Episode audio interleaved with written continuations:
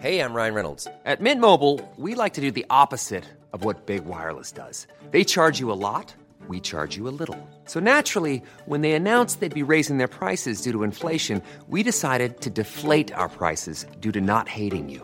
That's right. We're cutting the price of Mint Unlimited from $30 a month to just $15 a month. Give it a try at mintmobile.com slash switch. $45 upfront for three months plus taxes and fees. Promo rate for new customers for limited time. Unlimited more than 40 gigabytes per month. Slows. Full terms at mintmobile.com.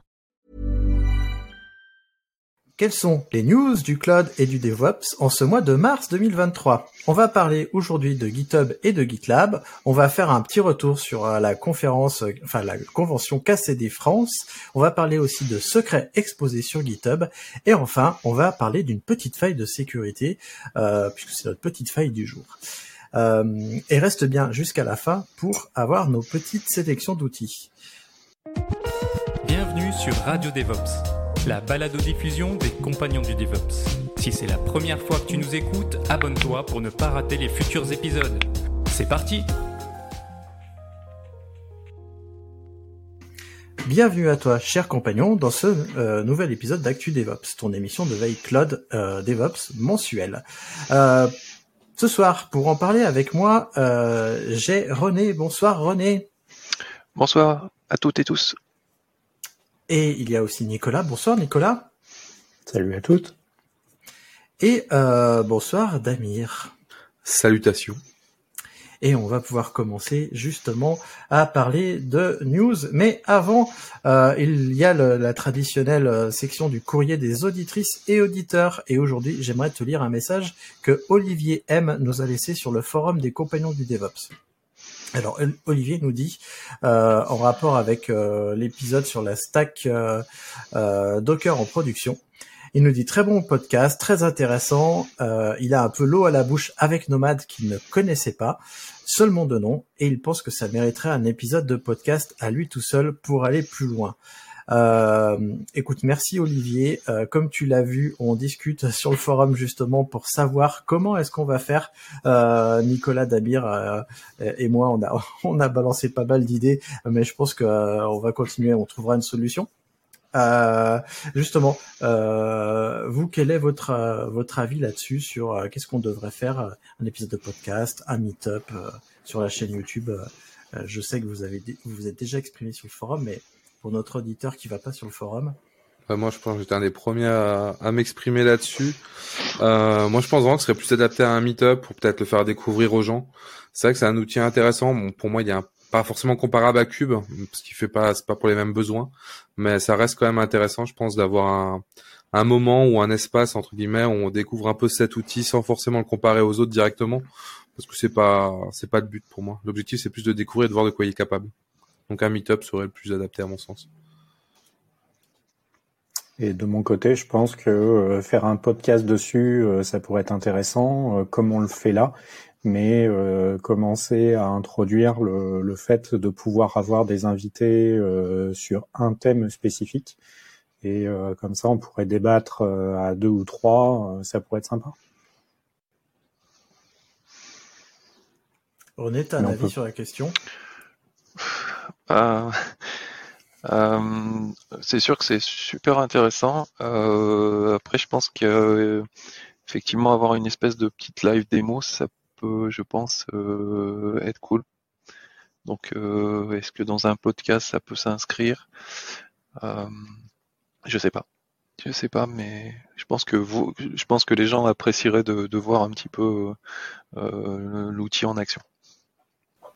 Ouais, je pense aussi. euh, on peut faire en effet, euh, euh, on peut faire intervenir des gens en dehors. Par contre, ça nécessiterait qu'on revoie un peu l'organisation de notre podcast, puisque si tu ne le sais pas, cher auditeur, nous enregistrons les deux épisodes en même temps, Actu DevOps et Radio DevOps, et donc euh, ça ne nous prend qu'une soirée par mois euh, pour te fournir deux épisodes.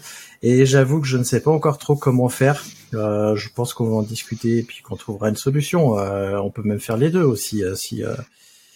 Euh, oui, René, tu voulais. Oui, bah, tu voulais en fait, je pense que le, le format du, du live, un peu comme on fait, je pense qu'il s'y prêterait pas mal. où tu aurais Nicolas, je pense qu'il pourrait qui pourrait s'exprimer, discuter, montrer des choses, et éventuellement avoir après peut-être des intervenants qui viennent poser des questions ou via le chat. Je pense que je pense que ça c'est c'est assez vivant et et en plus je pense que ça, ça te ça te donne une visibilité assez grande. Beaucoup de gens peuvent suivre si ça les intéresse. Oui, on peut faire un format euh, libre antenne euh, sur euh, sur Nomad justement, en effet, avec des invités. C'est une bonne idée, René. écoute, je pense qu'on va en parler avec Nicolas et puis on va trouver une solution. Eh ben, carrément, mais on peut peut-être aussi demander aux, aux, auditeurs ce qui eux les intéresse. peut-être qu'on finira par faire plusieurs formats, mais eh ben, du coup, tu l'as compris, cher auditeur, laisse-nous un message sur justement Apple Podcast, Podcast Addict ou YouTube ou même sur le forum pour nous dire ce que tu veux. Euh, ben, comme ça, on le saura au moins euh, si tu préfères un podcast, euh, un, live, euh, autre chose. Dis-nous tout là, là-dessus et inonde-nous de messages. À chaque fois, je le demande, mais c'est parce que c'est tellement c'est tellement dur. Je sais que vous êtes nombreux à nous suivre, mais vous laissez pas forcément tous des messages. Alors, euh, Damir, tu vas nous parler euh, du Kubernetes Community Days France euh, qui vient de se dérouler et où on s'est croisé euh, rapidement. C'est ça. Ah, pour une fois, je vous parle pas d'un incident ou d'un Rex sur un sujet critique. J'ai pris une news un peu plus légère pour changer. Donc effectivement, euh, à l'heure où je vous parle, c'était la semaine dernière, donc c'était le 7 mars. Il y avait le KCD France qui s'est déroulé pour la, sa première édition donc KCD pour Kubernetes Community Days et France parce que c'était en France effectivement il n'avait jamais eu pour l'instant. Donc si vous avez déjà entendu ce nom ou si vous dit quelque chose bah, c'est assez normal les euh, KCD euh, je vais pas dire le nom à chaque fois mais les événements KCD c'est quelque chose d'assez récurrent un peu euh, partout sur la terre. Et il y en a eu dans plusieurs pays ou grandes villes en fait qui ont été euh, dédiés l'ensemble il est un peu soutenu euh, par euh, la CNCF, donc la Cloud Native Foundation, qui va euh, du coup permettre à des associations locales de faire ces événements-là et les organiser eux-mêmes. La CNCF ne organise pas directement, c'est des associations locales qui le font, mais eux vont plus s'occuper de les référencer, etc. Et du coup, cette année, ben, pour la première fois, on a eu un en France et c'était plutôt euh, plutôt cool. En tout cas, moi, j'ai beaucoup apprécié. Donc, c'était assez euh, classique. Donc, il y avait, on va dire, trois composantes. Globalement, les talks, donc le plus classique, qui était réparti dans trois salles. On avait euh, du coup des stands avec différentes marques et différentes sociétés. Donc, on pouvait retrouver du trafic, du GitLab, du Datadog, et je, je ne citerai pas d'autres choses parce que ça va faire beaucoup. Mais en tout cas, voilà, vous pouvez les retrouver sur les différents stands, discuter un peu, échanger avec eux. Donc ça, c'était euh, assez classique, mais ça marche toujours bien. Et il y avait aussi un espace communautaire où il y avait du coup euh, bah, plusieurs personnes qui font partie de la communauté tech euh, francophone avec lesquelles on pouvait échanger, ce qui était plutôt une bonne idée. Et du coup, tout ça, c'était au centre Pompidou, donc à Paris, et c'était pour moi la première fois que je voyais une conf dans le centre Pompidou, et je dois avouer que c'est pense, une des salles les plus euh, agréables que j'ai eues, moi, niveau conférence. Moi, si je dois comparer avec un événement récent euh, qui est euh, du coup qui était le l'événement d'OVH et qui était à la Cité des Sciences, tout comme les l'événement Le Hack qui est depuis quelques années à la Cité des Sciences. Bah, c'est beaucoup plus fermé, beaucoup plus tassé, on se sent un peu plus à l'étroit. Là, en fait, le fait d'être dans le centre Pompidou, on se sentait vraiment plus libre, on pouvait vraiment mieux se déplacer. On était quand même 1000 personnes à peu près, il me semble. 1000 euh, participants. Donc on pouvait un peu plus se déplacer, discuter librement sans qu'il y ait trop de bruit, etc. Donc ça c'était assez agréable. L'organisation était vraiment au top malgré euh, du coup la grève qui est venue un peu euh, au dernier moment encore chambouler un peu ce projet qui était plutôt complexe. Mais malgré ça, ça s'est très bien passé. Il y a eu beaucoup de monde. les sessions étaient très intéressantes. Niveau conférence, j'en ai pas vu énormément. Je dois avouer que petit à petit, moi en conférence, je vais voir, je vais en voir deux trois mais j'y vais plus pour discuter à ça, parce que comme dans beaucoup de conférences, tout sera disponible en replay, donc on pourra les regarder tranquillement chez soi. Et euh, du coup, et du coup, j'en ai quand même vu euh, pas mal. Il y avait, euh, j'ai pas vu de conférences non tech, donc ça, je trouvais ça un peu cool d'avoir des conférences orientées techniques. Et pour le coup, il y avait certaines qui étaient qui étaient pas trop basiques il n'y avait pas que des, des, conférences basiques, il y avait plutôt des conférences assez recherchées, euh, ce que j'apprécie beaucoup, parce que c'est vrai que ces derniers temps, j'ai l'impression qu'on avait, euh, on avait quand même un gros pourcent de, de talk dans beaucoup de conférences qui étaient assez basiques et euh, des fois, ça faisait intéressant aussi d'avoir des choses un peu plus avancées. Donc là, c'était, euh, c'était assez intéressant. Et euh, puis du coup voilà, qu'est-ce qu'il y a? J'ai pas spécialement d'autres choses à dire. Donc on sait qu'il va y avoir euh, normalement du coup une en tout cas, on parle déjà d'une deuxième édition l'année prochaine, donc ce qui serait top. Et peut-être que s'il n'y a pas grève, euh, ça serait vraiment de la malchance d'avoir une grève deux années de suite, mais s'il n'y a pas grève, ça permettra à d'autres personnes qui n'ont pas pu s'y rendre euh, d'y aller. En tout cas, moi, je vous la conseille. Je remercie d'ailleurs au passage si des euh, si certains des organisateurs nous, nous écoutent, bah, je les remercie et je les félicite pour cette première édition qui était clairement une réussite. Et si vous vous souhaitez du coup voir certains des replays, ils vont ils vont être mis en ligne assez prochainement, donc je pense courant ce mois-ci, si j'ai bien compris. Donc vous ne faudra pas hésiter à aller les voir. Et comme tu disais, Christophe, on s'est croisé assez rapidement. Euh, J'étais alpagué à gauche, à droite notamment. Et du coup, toi, t'en as, t'en as plutôt pensé quoi? Alors oui, moi aussi, j'ai croisé beaucoup de monde euh, à droite, à gauche. Euh, il y a plein de, de personnes qui suivent la chaîne YouTube ou le podcast qui, qui sont venus me parler, puisque moi j'étais dans l'espace communautaire, comme tu le dis. Alors j'en ai j'en ai pensé beaucoup de bien. Euh, comme tu le dis, en effet, la l'organisation était vraiment très bonne, euh, malgré les quelques problèmes qu'ils ont eu. Je trouve qu'ils ont très très bien géré mention spéciale sur euh, la gestion de la bouffe euh, parce qu'on les précédentes conférences où je suis allé c'était compliqué parce que c'est tout le temps des buffets ou autres et donc les gens s'agglutinent devant et tu te retrouves à soit pas avoir à manger soit et là en l'occurrence tu avais trois types de repas végétarien poisson ou viande tu tu passais tu prenais euh, ton sac et tu allais pouvoir manger n'importe où euh, dans dans le centre et en effet on ne se marchait pas dessus et ça aussi c'était super agréable. Moi j'ai euh, j'ai des souvenirs des DevOps Rex qui se passaient au Grand Rex. Alors j'aime beaucoup le Grand Rex, hein, je trouve que c'est un endroit merveilleux, mais par contre euh, on est vite à l'étroit. Et ben là clairement on n'était pas à l'étroit. Alors par contre j'ose même pas imaginer le coût pour la conférence de louer un espace pareil, mais vraiment euh, on sentait que c'était un, salon pour professionnels euh, et pas juste une conférence où on se où on se croisait pour voir des talks.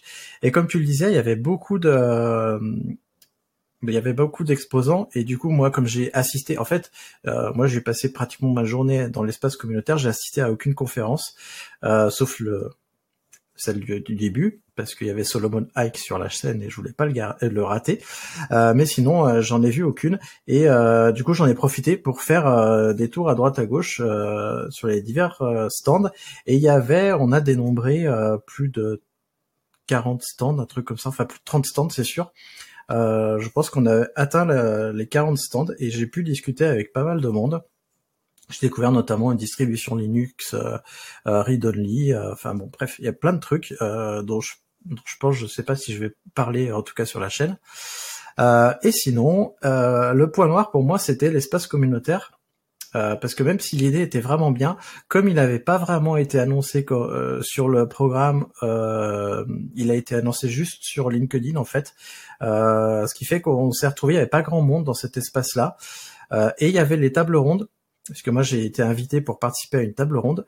Il y avait quatre tables rondes et je pensais en fait naïvement que euh, sur ces tables rondes-là, il y aurait un public et qu'on pourrait euh, répondre aux questions du public euh, après la table ronde. Mais en fait non, c'était juste une captation vidéo des tables rondes. je trouvais que ça manquait de comment dire d'interactivité avec les gens pour l'espace communautaire. Mais mais je pour en avoir discuté avec les organisateurs et organisatrices c'est quelque chose qui vont potentiellement améliorer pour la prochaine édition. En tout cas, pour une première, c'était vraiment super. Nicolas, je ne sais pas si tu étais, en tout cas, on ne s'est pas croisé si tu étais. Non, j'ai à la fois euh, un mois un peu chargé euh, et à la fois euh, Kubernetes, bah, c'est pas trop ma cam, hein, vous l'avez compris, moi je suis plutôt HashiCorp mais euh, je sais que euh, j'ai croisé un auditeur de, euh, de Radio DevOps, donc Fred, si tu m'entends, à la PyCon, parce que là, c'était plutôt là où j'étais le mois précédent.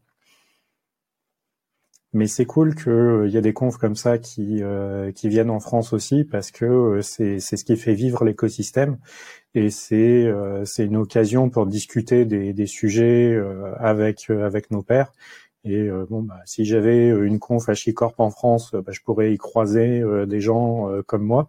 Mais après, ça m'arrive d'aller dans des confs qui sont absolument pas dans mon domaine de compétences directes parce que c'est un bon moyen de s'ouvrir l'esprit et de rencontrer des gens. René, toi, tu t'en penses quoi? Alors, je ne t'ai pas croisé, donc je pense que tu n'y étais pas, sinon on se serait vu. Hein. Non, non, c'était voilà, je suis pas allé, c'était pas forcément évident de justifier euh, d'y aller. Euh, non, ça avait l'air chouette euh, de ce que j'ai vu à travers un petit peu les tweets qui sont passés, etc. C'était c'était une journée, par contre, il me semble, c'était assez court. Est-ce que c'était une journée oui, c'était une journée.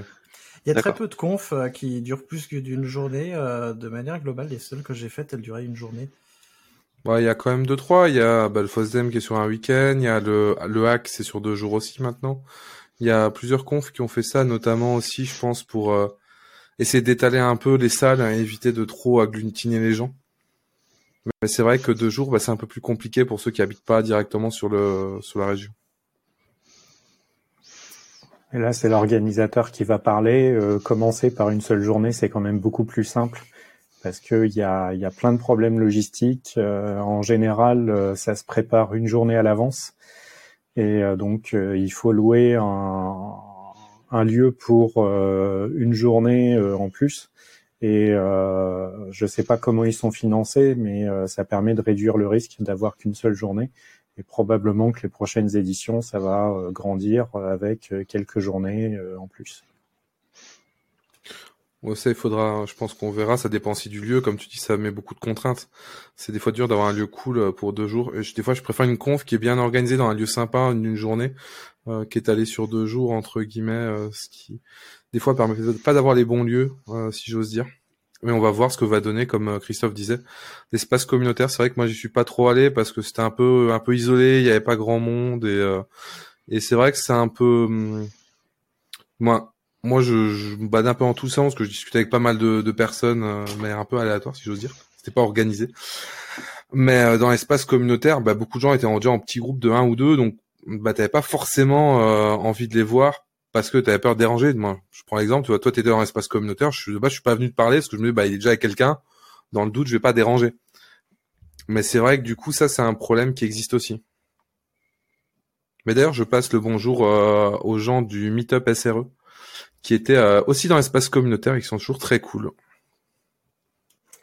Ouais, et je voulais rajouter un truc. Euh, moi, typiquement, euh, je suis pas sur place, contrairement à Damir. Euh, j'ai fait trois heures de train, mais en fait, ce que j'ai fait, c'est que je suis venu le lundi et je suis reparti le vendredi, et j'ai regroupé en fait plusieurs événements en même temps, parce que du coup, je faisais un déplacement professionnel. Lundi, je suis passé à Lyon, j'ai rencontré quelqu'un. Mardi, je suis allé à KCD France. Mercredi, jeudi, on a fait un POC partenaire avec l'Hydra. Et, euh, et vendredi, je me suis re-arrêté à Lyon pour euh, aller euh, parler de GitLab dans un incubateur de start-up. Euh, du coup, ça m'a fait une semaine de déplacement. Euh, je ferai pas ça tous les jours, mais ça permet justement de limiter les déplacements et, et d'être déjà sur place. Et j'ai été pas trop impacté par la grève, mine de rien. Bon, alors on va parler du sujet suivant, et c'est moi qui m'y colle. je vais vous donner des nouvelles de GitHub et GitLab. Alors, la première, c'est GitHub, qui va renforcer la sécurité avec la double authentification. Alors, depuis le 13 mars, GitHub a déjà commencé le déploiement de la double authentification euh, et il va nous forcer la main euh, pour ceux qui n'auraient pas déjà activé, car euh, en fait, il peut pas changer ça du jour au lendemain sur les plus de 100 millions de comptes. Donc, il le fait petit à petit jusqu'à la fin de l'année. Il commence par les petits groupes d'utilisateurs et va progressivement obliger l'intégralité de ces utilisateurs à activer cette fameuse double authentification. Pour rappel, la double authentification, pour ceux qui ne le savent pas, c'est vous utilisez un device euh, qui n'est pas votre utilisateur mot de passe euh, et, euh, vous avez un, token unique qui dure pas longtemps. Ou alors vous avez une clé, etc., etc. Mais nos chers amis vont pouvoir en parler justement juste après.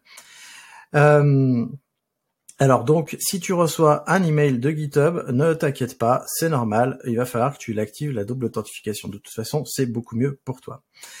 Deuxième euh, news, le 2 mars, GitLab a annoncé que le prix de la licence premium augmentait. Alors, pour rappel, GitLab il propose trois licences, la free qui est gratuite, la premium à 19 dollars par utilisateur et par mois, et la ultimate à 99 dollars par utilisateur et par mois. Donc la free, ça correspond à GitLab Open Source et Core.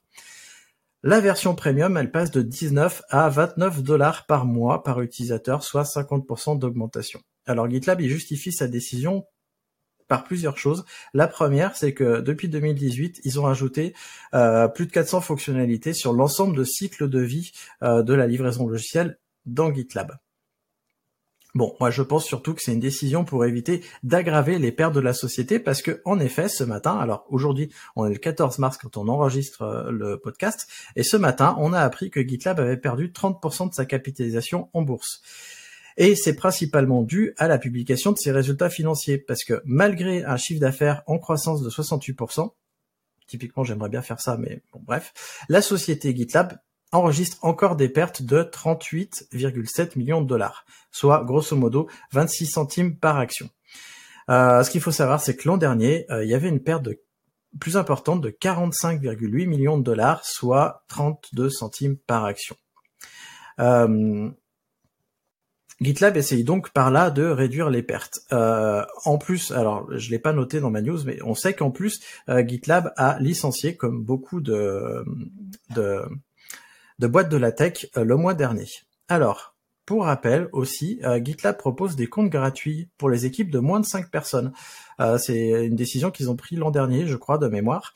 Au-delà, eh ben, il faut prendre une licence premium. Ça veut dire qu'à partir de 6 personnes, ça coûtera 174 dollars par mois, soit grosso modo 2088 dollars par an. Donc pour les équipes euh, de cette taille qui n'ont pas besoin d'une licence premium, eh ben il y a plusieurs solutions. Soit vous allez chez GitHub, vous savez ce que j'en pense, soit vous hébergez votre propre GitLab euh, avec tout ce qui va avec, soit vous allez vers une offre euh, infogérée ou un SaaS qui se base sur GitLab Core. Vous avez la possibilité, soit vous passez à la caisse. Euh, voilà les petites news de nos chers forges logiciels. Et euh, du coup, je voudrais savoir ce que vous en pensez euh, de ces deux, deux petites news que j'ai compilées en une parce que ça parlait des forges.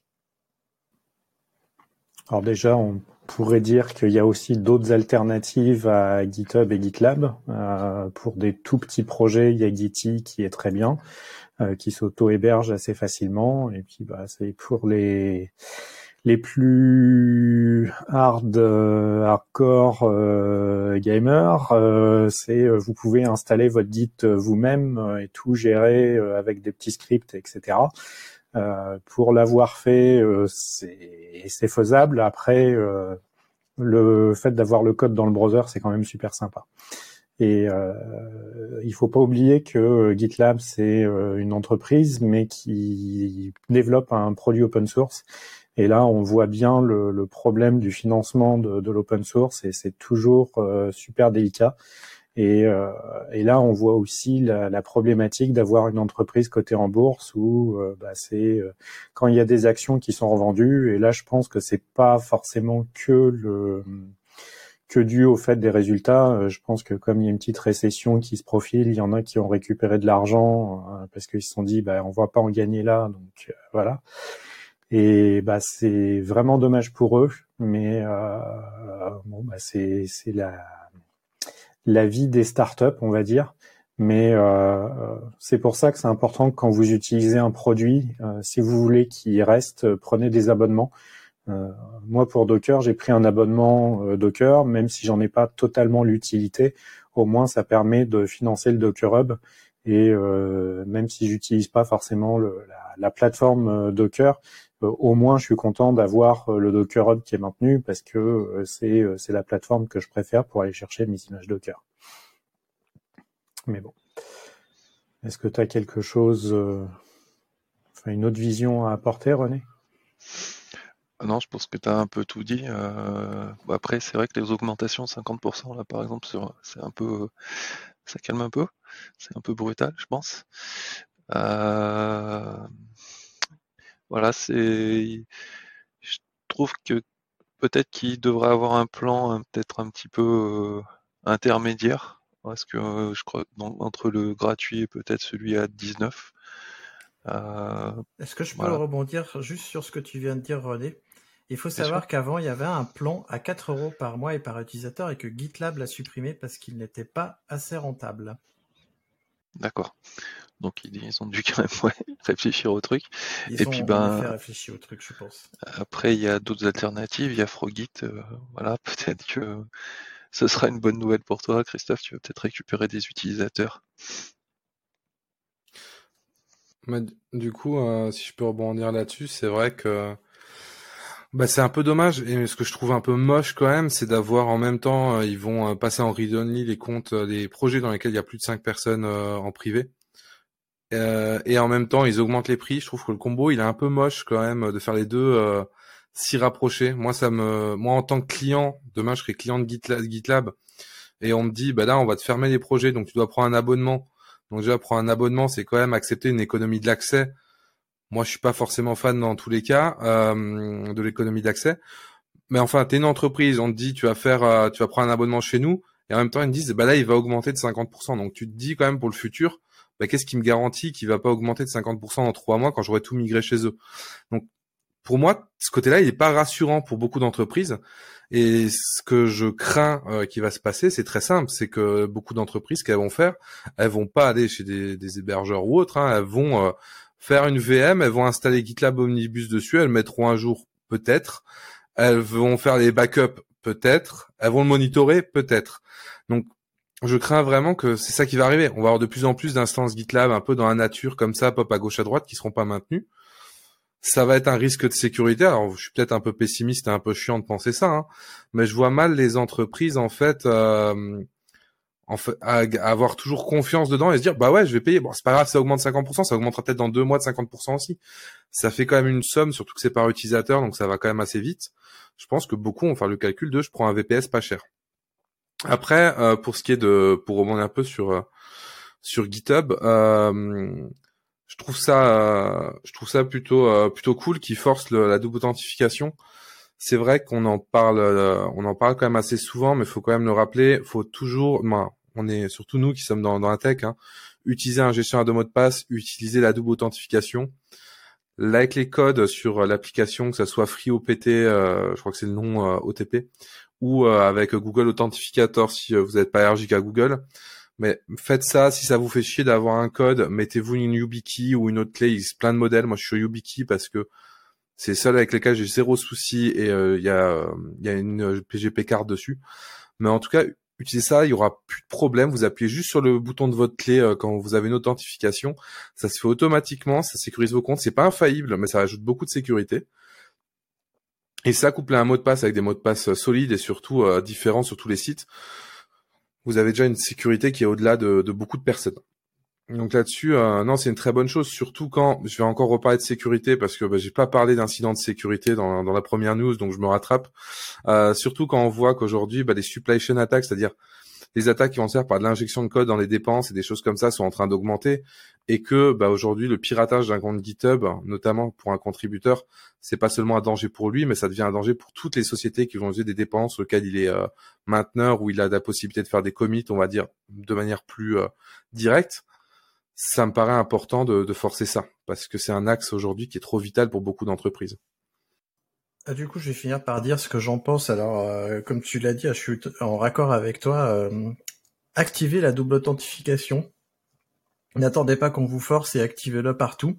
Euh, moi, typiquement, je la force euh, parce que euh, comme on est sur GitLab, je peux forcer à la double authentification dans les groupes. Et bah donc tous les membres de l'Hydra, bah, ils doivent mettre leur double authentification parce qu'on gère du code euh, et du code c'est sensible, surtout du code d'infrastructure.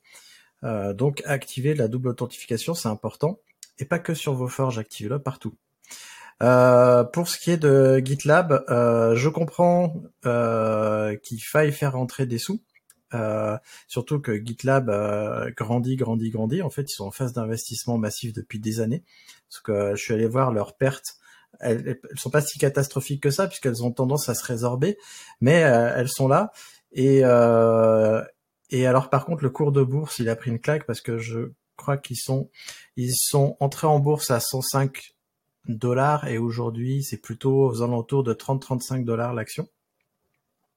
Ça veut dire qu'ils ont eu beaucoup de rentrées d'argent, euh, mais que les gens ils pensent que euh, le cours d'introduction est pas était trop par rapport à ce que vaut GitLab. Je vous laisse faire vos propres projections. Euh, je suis d'accord avec, je crois que c'est Damir qui a dit que l'augmentation de 50% c'est un peu beaucoup. Non, enfin vous l'avez, vous l'avez, c'était plusieurs à lire. Je trouve aussi que c'est beaucoup.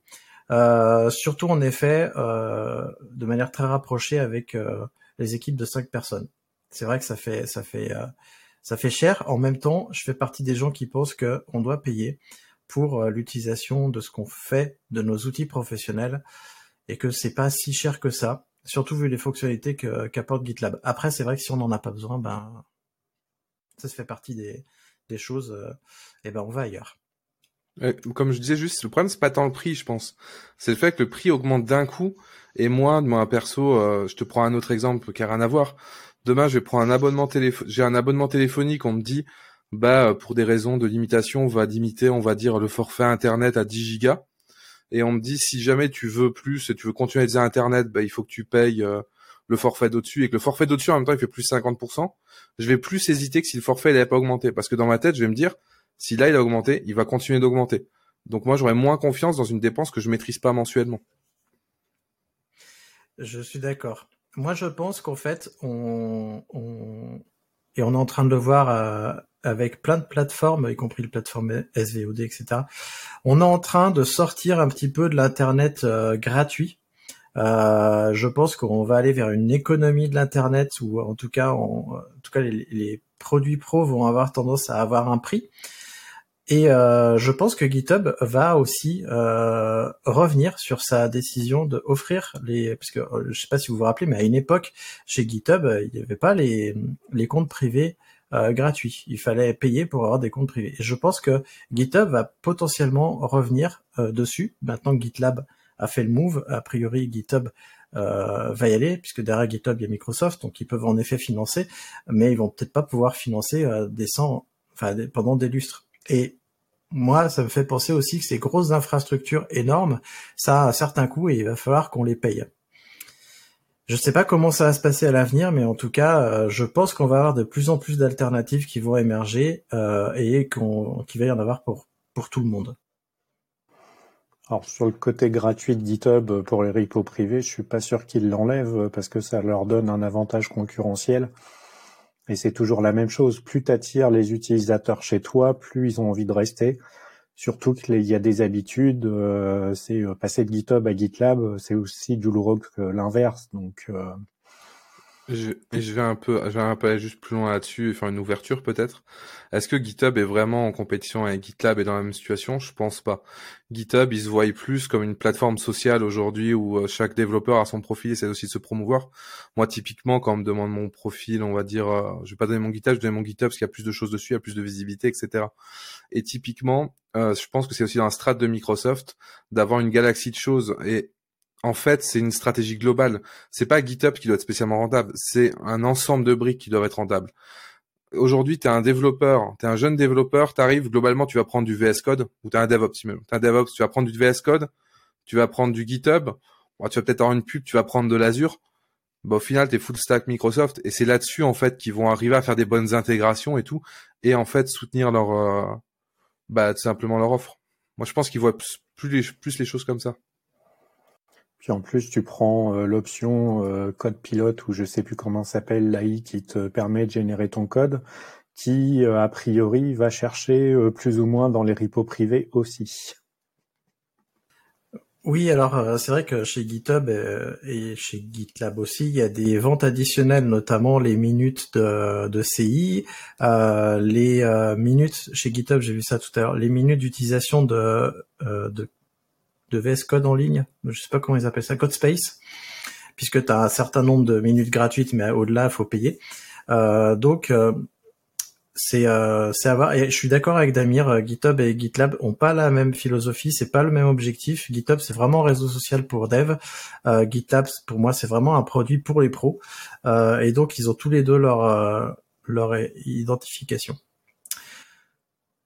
Et ben justement, comme on parle de GitHub, ah mais non, avant ça,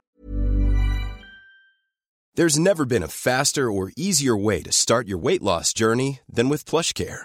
PlushCare accepts most insurance plans and gives you online access to board-certified physicians who can prescribe FDA-approved weight loss medications like Wigovi and Zepbound for those who qualify. Take charge of your health and speak with a board-certified physician about a weight loss plan that's right for you. Get started today at plushcare.com slash weight loss. That's plushcare.com slash weight loss. plushcare.com slash weight loss. Burrow's furniture is built for the way you live. From ensuring easy assembly and disassembly to honoring highly requested new colors for their award-winning seating, they always have their customers in mind. Their modular seating is made out of durable materials to last and grow with you. And with Burrow, you always get fast, free shipping. Get up to 60% off during Burrow's Memorial Day sale at burrow.com slash ACAST. That's burrow.com slash ACAST. burrow.com slash ACAST. Petit, euh, petit, petit mémo. Euh, si tu aimes ce podcast et que euh, tu veux t'assurer qu'il continue longtemps, le meilleur moyen, c'est de nous soutenir. Et euh, tu peux nous soutenir bah, en faisant plusieurs choses. La première, c'est en partageant le podcast, en en parlant autour de toi. La deuxième, tu peux nous faire un don sur Liberapay. Tu trouveras le lien en description ou alors tu peux aller sur soutenir.compagnon-devops.fr. Et justement, on parlait de GitHub. Nicolas, tu vas nous parler euh, de secrets qui ont été révélés. Oui, alors de secret, euh, euh, à partir du moment où tu vas le publier sur un repo public de GitHub, je ne sais pas si on peut continuer à appeler ça un secret. Mais en tout cas, c'est la société Guardian qui a un logiciel en SaaS qui permet de scanner les repos pour aller récupérer les, tous les secrets. Pas dans le but de les utiliser, mais de vous rapporter le fait que vous avez mis des secrets. Et le principe de leur euh, solution, c'est qu'elle va aller scanner euh, jusqu'à chaque commit. Donc même si vous corrigez euh, le secret en l'enlevant dans le commit d'après, il va bien aller regarder tous les commits pour vérifier s'il n'y a pas un secret qui traîne. Et si vous êtes utilisateur du produit, il va vous dire attention, là il y a un secret euh, dans tel commit, etc. Et euh, après, euh, on peut aller soit l'enlever, mais de toute façon ça sert à rien, il a déjà leaké, soit le considérer comme euh, résolu parce que vous l'avez supprimé, euh, changé, renouvelé, etc. Ce qui est d'intéressant, c'est qu'ils ont révélé le fait qu'ils avaient détecté 10 millions de nouveaux secrets. Et c'est bien des nouveaux, c'est pas il y a 10 millions de secrets, c'est qu'il y en a 10 millions de plus que l'année d'avant, en 2022, sur GitHub. Donc, euh, a priori, tous les repos publics. Donc euh, je trouve que c'est quand même euh, très très inquiétant et euh, ça permet de révéler deux choses. C'est que des gens font les erreurs, c'est humain, c'est normal, mais ça veut dire que bah, la plupart des gens n'ont pas d'outils du type pré-commit pour aller regarder ces, outils-là. je crois que René avait déjà parlé d'un de ces outils-là et je sais plus si c'était Guide Guardian ou un autre mais vous avez plein d'outils qui permettent de scanner vos repos pour voir si, euh, si vous avez des secrets qui traînent. Et je pense que euh, c'est peut-être euh, la bonne résolution à prendre. alors l'année 2023 est déjà bien entamée, mais essayez de mettre ça en production assez rapidement. militer dans vos équipes pour mettre des choses comme ça en place parce que un secret comme ça qui leak, ça peut être une catastrophe. Euh, si c'est un secret qui permet d'envoyer euh, un mail euh, sur une plateforme de test, c'est pas un problème. Si c'est la master key d'AWS, le gentil il va vous mettre un mineur de Bitcoin, le méchant il va vous supprimer toute votre plateforme. Voilà. Donc, je pense que c'est faut bien avoir en tête ce risque-là. Euh, donc on a déjà protégé GitHub en mettant de la double authentification, protégé GitHub en mettant euh, de, du scan de secret. Est-ce que tu mets ça en place toi Damir sur tes projets? Euh, oui, alors j'avais mis du pré. Alors c'est pas spécialement un pré-commit, c'est un outil pour rappel qui permet de déclencher des actions avant de faire votre commit. Et si jamais les actions invalides, entre guillemets, c'est genre une genre de mini CI, si j'ose dire, si jamais ça tombe en erreur, une de vos actions, bah, votre commit est pas fait, vous devez corriger, il va corriger, vous allez devoir corriger, et là vous allez pouvoir commit. Euh, et il y a un module qui permet de détecter certains secrets, pas tous, hein, c'est pas non plus euh, magique. Peut-être qu'on aura une solution à base d'IA vertueuse euh, qui scannera tout ce qu'on fait en commit et qui nous sauvera la vie. Euh, J'y crois moyen, mais c'est un peu triste que ça augmente autant en fait, que ça augmente avec le nombre de commits, etc. Ça me paraît pas déconnant, mais qu'il y a un pic aussi gros ouais, c'est c'est un peu un peu triste entre guillemets. Je sais qu'AWS faisait aussi des scans à une époque. Alors, je sais pas si c'est euh, encore le cas, mais faisait des scans sur les repos publics et, euh, désactivait les clés quand il les voyait dans un repo public. Il les désactivait automatiquement parce qu'il se disait bah s'il a fuité c'est euh, c'est pas bon. Euh, je pense qu'il y a aussi quelque chose qui est important à dire, c'est aussi l'importance du coup bah, de l'IAM. Hein. Euh, pour revenir à mon, c'est mon arlésienne, je pense. Euh, dans les cas là, dans le sens où faut toujours euh, faire euh, du last privilege, alors essayer d'avoir le moins de droits possible. Si jamais vous avez besoin, imaginons, d'un token pour pousser des images Docker, vous lui donnez juste le droit de pousser des images Docker dans le repository qu'il a utilisé. Vous n'avez pas du foutre les droits euh, de faire, je sais pas, des créations d'utilisateurs ou des choses comme ça. C'est chiant, c'est contraignant. Vous allez vous poser des questions, vous allez des fois galérer un peu dessus, mais vous allez éviter beaucoup de problèmes en fait. Et dernière chose, pour moi, ça me conforte dans une idée, c'est qu'il faut euh, éviter au maximum d'utiliser des tokens. Et que pour moi, les tokens, bah, ça devrait être quelque chose qui petit à petit disparaît. Et c'est un peu une des plus grandes frustrations que j'ai aujourd'hui, euh, parce que là, je travaille euh, pas mal sur du cloud français depuis quelques mois, maintenant quasiment un an. Et je pense que ce qui manque le plus, bah, c'est cette capacité d'IAM chez AWS ou CGCP, des service accounts, bah, de déléguer en fait cette gestion de rotation de tokens, etc et le fait de ne pas pouvoir dire cette machine, je veux qu'elle ait tel droit, j'ai pas envie de gérer les tokens, c'est une horreur. franchement, tous les jours, c'est de rajouter une brique, rajouter des, des problèmes de, de notre côté, et moi, ça me fait chier. C'est aussi pour ça que je trouve que des, des services comme AdWest et ça, ça doit être beaucoup plus cher. Rien que pour ça, bah honnêtement, je trouve que la différence, elle vaut presque le coup juste pour ça. Et c'est assez, euh, assez dommage entre guillemets qu'on n'ait pas d'alternative viable là-dessus. Mais bon, là, c'était un peu euh, ma digression, on va dire. Pour revenir un peu dans le sujet, à toi, René, euh, t'en penses quoi du coup de ces stats? Bah, un peu, je pense que vous avez quasiment tout dit. Hein. C'est vrai que c'est dommage que ça, ça, ça, augmente, alors que c'est, quand même des choses qui sont assez connues aujourd'hui et qu'il y y a pas mal d'outils pour s'en prémunir. Et euh, voilà, je voulais juste rajouter un petit truc, c'est que euh, pour nettoyer les repos, effectivement, euh, quand on a liqué un secret dans un repo, il suffit pas de faire un nouveau commit qui enlève le secret, bah, forcément il a été historisé. Donc il y a des outils, il y en a un qui est fait par GitHub qui s'appelle BFG Repo Cleaner, et voilà, qui permet de faire, on va dire, de nettoyer les secrets qui auraient pu être committés par erreur de manière assez simple. Eh ben, moi, il y a un truc que je ne comprends pas, c'est comment est-ce que, enfin, pourquoi est-ce qu'on laisse des secrets sur des dépôts publics? C'est un truc, ça me dépasse moi. Autant sur les dépôts euh, privés, je me dis, euh, on se dit, euh, oh, il est privé, donc peut-être que je peux liquer un secret. Et bon, même là, c'est.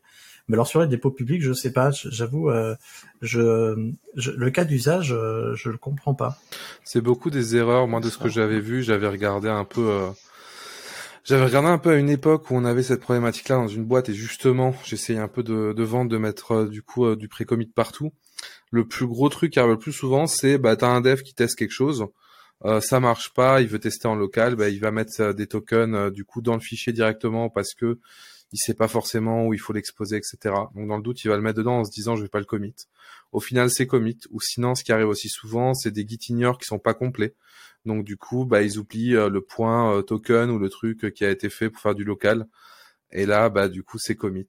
Mais bon, ça c'est euh, c'est malheureusement un classique et d'ailleurs truc très con. Mais moi, ce que je fais pour éviter ça quand je débug en local, c'est que moi, j'utilise pas sans gestion de mot de passe. Je me mets des fichiers bruts avec des exports dedans de mes tokens et en fait, j'ai 10 ranf qui me load automatiquement les bons tokens en fonction de mon environnement et c'est automatiquement mis dans les git ignore chez moi. Donc du coup, je vais jamais commit ce fichier et en plus, dans tous les cas, même si je le commit, entre guillemets, c'est dans mon gestionnaire de mots de passe. Mais il faut avoir le réflexe de le faire, et ça, c'est euh, pas encore le cas de, beaucoup de monde, malheureusement. C'est vrai. Et du coup, euh, remplissez vos git ignore, euh, mettez en place des hooks de pré-commit, soit avec pré-commit, soit avec d'autres. Et surtout, euh, si vous liquez vos secrets, bah, révoquez-les, changez-les, et puis, euh, et puis voilà. Mais du coup, Damir, tu veux dire que les développeurs lisent pas chaque ligne de commit Ah si, si, les développeurs font toujours un git-add-p, c'est bien connu. Euh, sinon, plus sérieusement, euh, le, une fois que votre secret a euh, l'enlevez pas, ça, ça sert à rien. Il vaut mieux euh, bien faire le travail pour qu'il soit révoqué et laissez-le en public, vous en foutez, il a déjà leaké. Si une personne mal intentionnée doit le récupérer, c'est déjà fait. Euh... Oui, ça aussi. Si jamais un secret dit que ça tu fais très bien de le rappeler, euh, il est mort. Ne jugez plus qu'il soit efficace. Pareil pour une clé. Vous avez une clé privée qui a leak. La clé, elle est morte. Vous la, vous, vous supprimez toutes les, tous les paires de clés publiques qui vont avec. Oui, parce que c'est pas parce que ça a disparu de votre repo que ça a totalement oui. disparu d'Internet, parce que il euh, y en a qui scannent euh, les repos pour récupérer les commits récents. Euh... C'est le principe d'un secret. Si le secret il est pas connu que de vous, bah c'est plus un secret en fait. Exactement. Bon, ben, je vous propose qu'on qu passe à la suite. Et puisqu'on parle de leak et autres, c'est le bon moment pour pa parler de failles de sécurité. Et euh, c'est René qui s'y colle cette fois. Oui, une, une, faille de sécurité. Alors, euh, c'est pas trop ma spécialité, on va dire, mais, mais je pense que l'intérêt de cette faille-là, c'est que je l'ai vécu un petit peu de l'intérieur. C'est-à-dire que donc moi, je travaille sur le, le projet OpenStack, qui est un projet euh, d'infrastructure à de service euh, open source, et donc euh, développé upstream sur sur internet. Euh, et en fait, on a eu, il y a eu donc quelqu'un qui a signalé une faille. Et la faille est assez rigolote. C'est dans QEMU Image Converter. Si on on tweak un petit peu l'image RAW de l'image euh, alors que je dise pas de bêtises, les images de type VMware, VMDK. Voilà, si on un petit peu cette image de, de départ, en, on peut arriver en utilisant QEMU Image Converter à ce que l'image destination, qui est censée être la conversion de l'image du VMDK vers une image d'un autre type, contienne des fichiers euh, du système. C'est-à-dire que euh, y a un problème et euh, euh, du coup on se retrouve avec une image pas valide mais qui contient potentiellement des fichiers qui ont qui ont été pris sur le système sur lequel Q, QEMU Image Converter a tourné. Donc par ce biais-là, on peut récupérer potentiellement ben, des secrets et notamment sur OpenStack, euh, donc euh, on peut récupérer potentiellement euh, les accès à la database, etc. Donc une, faille qui est quand même pas forcément hyper facile à exploiter, mais, bon, ça peut quand même se faire voilà. Donc euh, voilà, et c'est aussi un petit peu pour rebondir par rapport euh, à ce qu'on disait, c'est-à-dire que euh, et la gratuité des logiciels open source, ce qu'il faut voir, c'est que moi, ce qui m'a impressionné, et je pense que pas tout le monde est, forcément se rend compte en fait du travail qu'il y a à mettre en place pour gérer ce genre de choses. Et donc dans les notes de l'épisode, je vais pas, j'ai partagé un petit peu le process euh, qui est mis en place pour gérer justement euh, ce genre de cas-là. Et donc de l'arrivée du signalement du, de la faille euh, par quelqu'un qui a, qui a trouvé un, donc un comportement défaillant jusqu'à euh, ben, donc il y a plus un certain nombre d'étapes, euh, donc de l'analyse de cette faille, savoir si elle est euh, euh, la qualification, si elle est vraiment valide, quel, quel composant elle touche, l'ouverture d'une potentielle CVE, la création d'un fixe et, et jusqu'au entre guillemets l'information de tous les tous les les downstream en fait tous les fabricants ou, qui, qui peuvent utiliser ce produit là et, et voilà, donc je pense que ce document, euh, je voulais un voilà, je vais essayer d'aller un peu vite, mais voilà, euh, je voulais un peu le mentionner parce que euh, je pense que c'est une bonne source d'inspiration pour les gens qui font de l'édition logicielle ou même, euh, je pense, dans une société classique où on peut avoir par exemple des gens qui remontent des failles pour ben, pour avoir un process et, et s'inspirer de ça pour entre guillemets gérer ce, ce type de cas là et ben, voilà, pour l'avoir vécu de l'intérieur, un petit peu, euh, enfin mon sentiment c'est que c'est que c'est, on je pense que peu de gens se rendent compte du entre guillemets de, du, travail que ça, ce que ça demande, et c'est euh, c'est quelque chose qui est relativement lourd. Et le, ce pourquoi je voulais en parler, voilà, c'est, je voulais insister un petit peu, c'est que ça ne peut pas s'improviser et il faut vraiment avoir mis euh, quelque chose en place, une équipe dédiée pour potentiellement gérer ces, ces, enfin dédiée ou des gens qui sont vraiment qui ont cette fonction de, de gérer ce, ce, type de problématique et effectivement un process, etc. à suivre. Euh, voilà, donc c'était un petit peu pour parler de ça et euh, bah, j'espère que voilà, si les gens seront intéressés, ils iront voir un petit peu ce document et pour essayer de bah, se préparer à ce type de, de, de choses. Voilà. Qu'est-ce que ça vous inspire? Trouve que c'est super bien que ça soit euh, décrit publiquement parce que euh, effectivement, euh, je pense que à la fois pour une personne qui rapporte un problème et et qui voit que ça n'avance pas, c'est il y a il y a plein de choses qui se font en tâche de fond et pour avoir déjà rapporté un problème de sécurité, c'est pas corrigé le lendemain. Hein. C'est et c'est parce que euh, il y a euh, plein de d'étapes, euh, dont des, des, des, tests de non-régression, et potentiellement aller regarder, voir si ça n'a pas des impacts sur le reste de, du programme, parce que finalement, c'est au-delà de, de, la régression, il peut y avoir d'autres problèmes de sécurité connexes. Donc, tant qu'à faire, autant tout corriger d'un seul coup. Juste un petit truc pour ajouter, une, des problématiques peut-être que les gens ne voient pas aussi, c'est que nous, euh, par exemple, il y a souvent plusieurs versions du produit qui tournent en parallèle, et donc il y a toute la notion de backport, euh, euh, du, du, donc du fixe sur l'ensemble des branches des différentes versions qui peuvent tourner, et c'est pas forcément trivial à faire. Voilà, donc vraiment du, beaucoup de boulot derrière ce genre de choses. Moi, j'avoue, je suis admiratif parce que j'ai jamais eu affaire à, à ce genre de de problème et, je ne sais pas comment euh, comment je verrais ça euh, arriver euh, si j'avais à gérer ça. Mais bon, j'imagine qu'en plus la coordination entre les multiples équipes, ça prend pas mal de temps. Donc je vais pas dire plus de choses que ça. Damir, toi, t'as as un avis? Non, mais c'est cool d'avoir un, retour là-dessus. C'est vrai que c'est quelque chose d'important et on a, moi, les, les failles entre guillemets de sécurité, c'est quand même les choses un peu les plus difficiles à gérer. Comme tu sais, faut backport un peu euh, sur les différents environnements qui doivent être supportés. Faut le déployer quand même relativement rapidement. C'est pas une feature qui peut attendre et qui peut être décalée euh, trop non plus. Donc c'est vraiment euh, quelque chose à part et qui, qui est intéressante à gérer. Et comme tu le dis, ça montre aussi que bah il faut il y a du faut soutenir les projets open source pour ça, pour qu'ils permettent de vivre et de continuer à être maintenus là aussi. C'est une qualité de l'open source, c'est que globalement quand même c'est plutôt bien suivi euh, les projets open source. Donc euh, non, c'est euh, c'est super intéressant.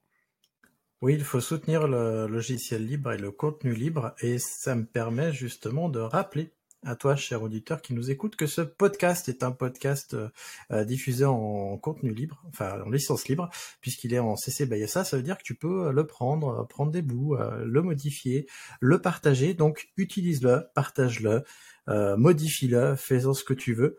Il faut par contre que tu nous que tu nous identifies. Et si en plus tu peux venir nous dire un, petit mot en disant hey, j'ai utilisé ce bout de votre podcast, ce sera super pour nous. Eh ben, on arrive à la traditionnelle section des outils.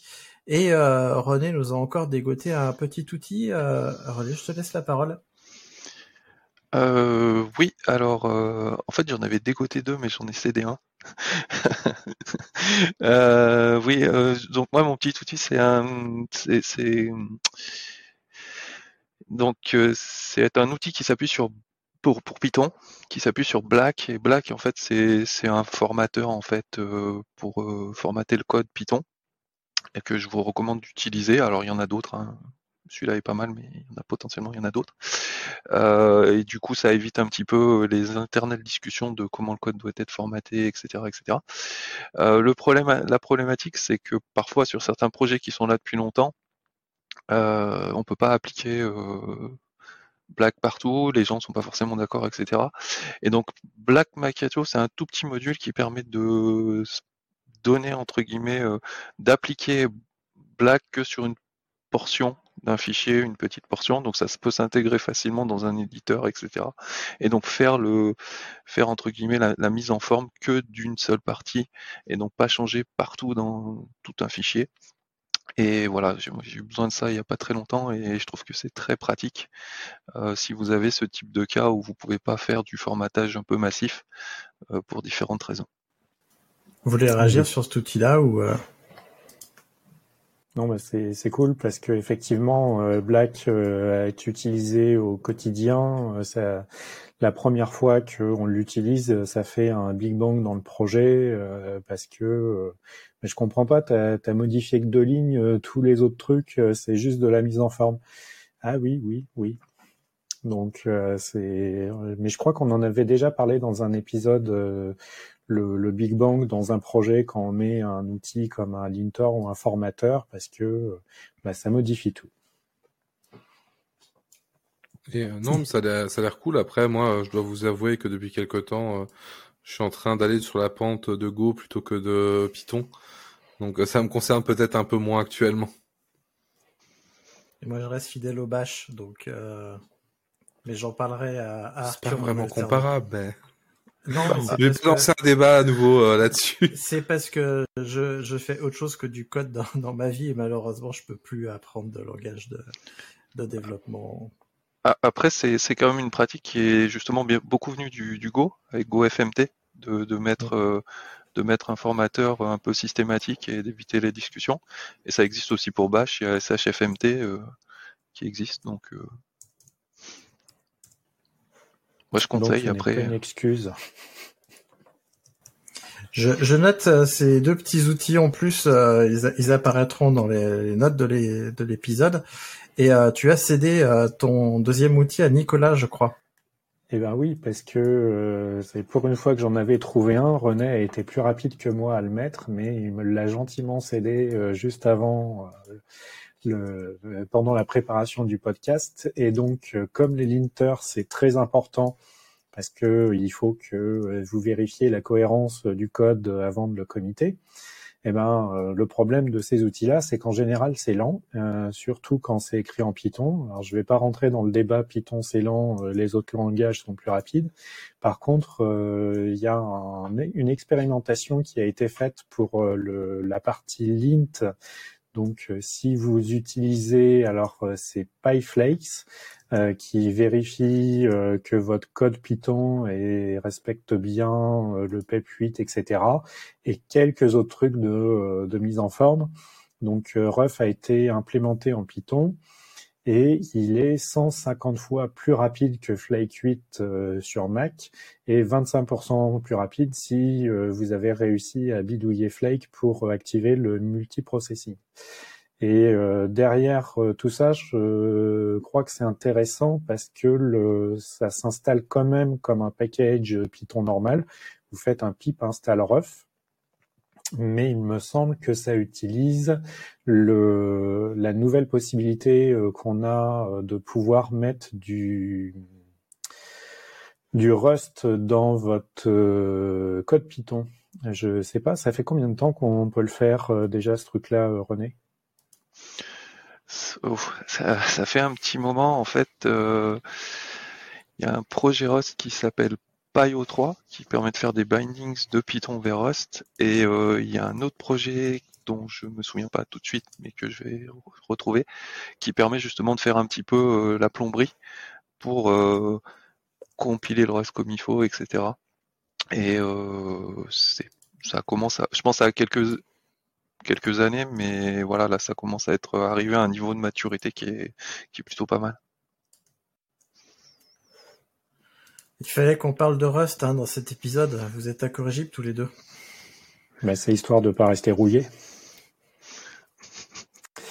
Euh, bon, Christophe est en PLS. Euh, un petit tips au passage, quand vous faites un pip install et que euh, ça vous dit que le euh, que Rust euh, ne peut pas être compilé euh, ou d'autres langages au passage, vous pouvez mettre à jour votre version de pip puisque on a la possibilité d'installer des trucs déjà précompilés.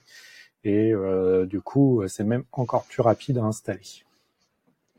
et le petit outil qui fait s'appelle Maturine, le petit outil qui fait entre guillemets la plomberie pour installer le module le module Rust.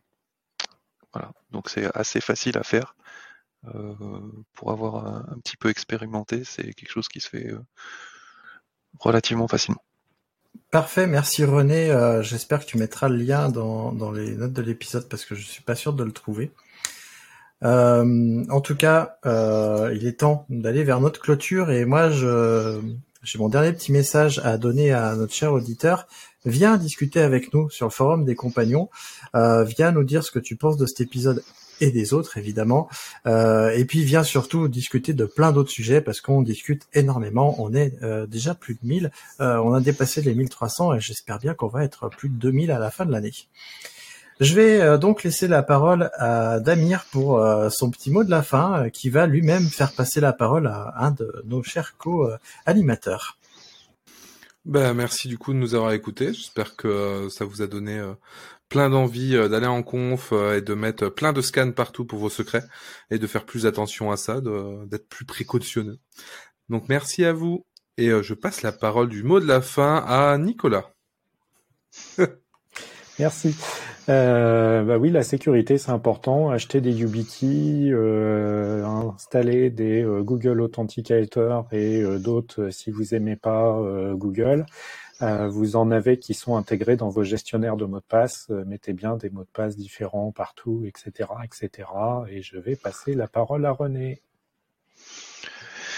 je vais rester très classique euh, en vous souhaitant, en, espérant que vous avez aimé cet épisode et puis ben n'hésitez pas à nous faire part de vos retours et notamment sur le forum des compagnons. Et voilà, je vous souhaite et je vous donne rendez-vous pour la prochaine fois.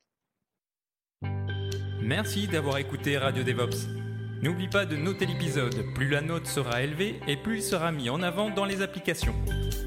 Tu peux aussi le partager, ça nous aidera à le diffuser et à rendre le mouvement plus visible. Si tu as envie de discuter du mouvement, alors rejoins-nous dans la communauté des compagnons du DevOps.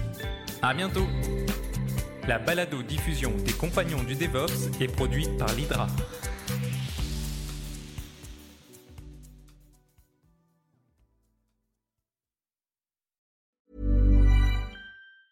Hi, I'm Daniel, founder of Pretty Litter. Did you know cats tend to hide symptoms of sickness and pain? I learned this the hard way after losing my cat, Gingy. So I created Pretty Litter, a health monitoring litter that helps detect early signs of illness by changing colors, saving you money and potentially your cat's life. Pretty Litter is veterinarian developed, and it's the easiest way to keep tabs on your fur baby's health right at home. Go to prettylitter.com and use code ACAST for 20% off your first order and a free cat toy. Terms and conditions apply. See site for details.